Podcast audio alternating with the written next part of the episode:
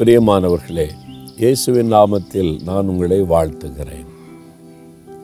இயேசுவோடு கூட நடக்கிற ஒரு கூட்டம் மக்களை ஆண்டவர் உலகமெல்லாம் வைத்திருக்கிறதை பார்த்து என் உள்ளம் மகிழ்கிறது. இயேசுவோடு கூட வாழ்ந்து, இயேசுவோடு நடந்து, அவருடைய குரலை கேட்டு, அவர் சொல்லுகிறதை செய்து, அவரோடு வாழ்கிற வாழ்க்கை இருக்கிற ரொம்ப சந்தோஷமான இனிமையான ஒரு வாழ்க்கை பாருங்கள். அந்த சந்தோஷம் உங்களுக்கு இருக்குதா? இயேசு என் கூட இருக்கிறாரு, அவர் என் கூட நடக்கிறார், என்னை கரம் பிடித்து நடத்துகிறார் அப்படின்னு சந்தோஷப்படுறீங்களா? ஒரு வேறு வசனம் பாருங்களேன், உபாகமும் 29:3 கர்த்தர் செய்த பெரிய அடையாளங்களையும் அற்புதங்களையும் கண்ணார கண்டீர்களே. இந்த வருஷம் இல்லை 11 மாதம் முடித்து 12வது மாதத்தில் புது வருஷத்தை நோக்கி போய் கொண்டு இருக்கிறோம். திரும்பி பாருங்கள், இந்த வருஷத்தை எவ்வளோ அற்புதங்களை ஆண்டு செய்திருக்கிறார்ல, அற்புதங்கள் அடையாளங்களை ஆண்டு செய்திருக்கிறார்ல, அதை கண்டிங்க இருக்கிறீங்களா? அதை நினச்சி பார்த்து ஆண்டவரை துதிக்கிறீங்களா? நான் பாருங்கள், இந்த வருஷத்தில் நான் திரும்பி பார்க்குறேன், ஆண்டவர் நடத்தி கொண்டு வந்த பாதையை, அவர் செய்த அற்புத அடையாளங்கள் ரொம்ப கண்ணார நான் கண்டேன், பெரியவைகள். அதில் ஒன்று சொல்லட்டுமா? எனக்கு ரொம்ப ஆச்சரியப்படுத்தின விஷயம், ஆண்டவர் சில வருஷத்துக்கு முன்னாலே சொன்னார், இந்த எழுப்புதல் காலத்தில் வாலிபர்களை, வாலிப பெண் பிள்ளைகளை அவங்கள கொண்டு தான் நான் பெரிய பெரிய அற்புதம் செய்வேன்னு கர்த்தர் பேசியிருந்தார். எனக்கு அது ரொம்ப சந்தோஷம், அதை பார்க்கணுன்னு எனக்கு ஆசை. இந்த வாலிபர்களை தேவன் பயன்படுத்துவதை பார்க்கணும். சும்மா விரும்பினா போதுமா? அதுக்கு வாய்ப்பு உண்டாக்கணும்ல. சென்னையில் வாலிபர்களுக்கான ஒரு நாள் உபவாசம் வச்சுருந்தோம். 3000க்கு மேலே பிள்ளைகள் தம்பிமாரெலாம் வந்து ஜெபம் பண்ணாங்க.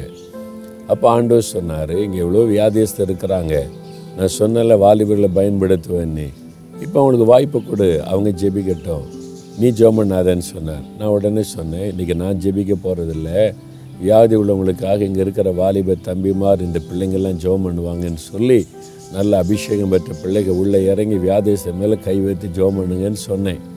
அவங்களாம் பயந்தாங்க, ஏன்னா படிக்கிற பிள்ளைங்க, ஸ்கூலில் காலேஜில் படிக்கிற பிள்ளைங்க, நம்ம ஊழியமே செய்யலை, பிரசங்கெல்லாம் பண்ணலை, எப்படி ஜெபிக்க?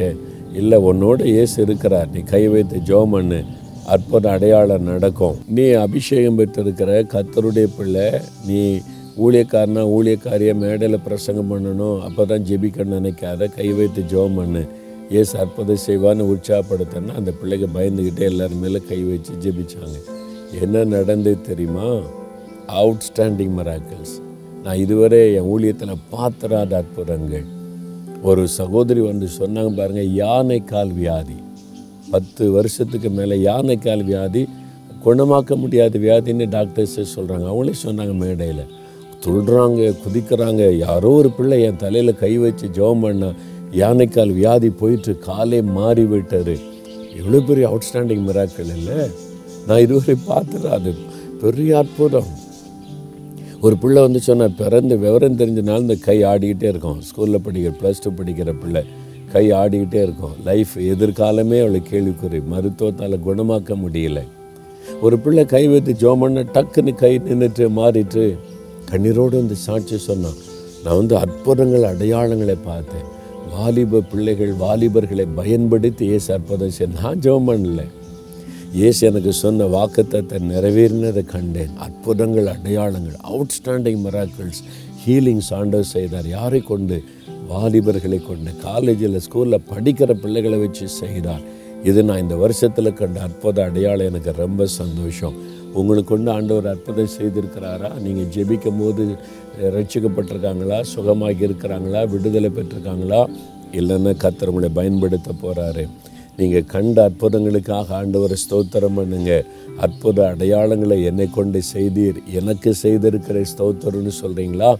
தகப்பனே, நீர் அற்புதங்களை செய்கிற தேவன், அடையாளங்களை செய்கிற தேவன், இந்த வருஷத்தில் அற்புதங்களையும் அடையாளங்களையும் நாங்கள் காணும்படி செய்த அன்பிற்காக உமக்கு ஸ்தோத்திரம். இந்த மகனை, இந்த மகளை கொண்டு நீங்கள் அற்புதங்களை செய்யணும், அடையாளங்களை செய்யணும், இவங்களை பயன்படுத்தணும், இந்த தகப்பனாரை தாயாரை பயன்படுத்தி அற்புத அடையாளங்களை செய்யணும். ஒவ்வொரு நாளும் அற்புதங்களையும் அடையாளங்களை கண்டு துதிக்க உதவி செய்யுங்க. இயேசுவின் நாமத்தில் ஜெபிக்கிறோம் பிதாவே, ஆமேன், ஆமேன்.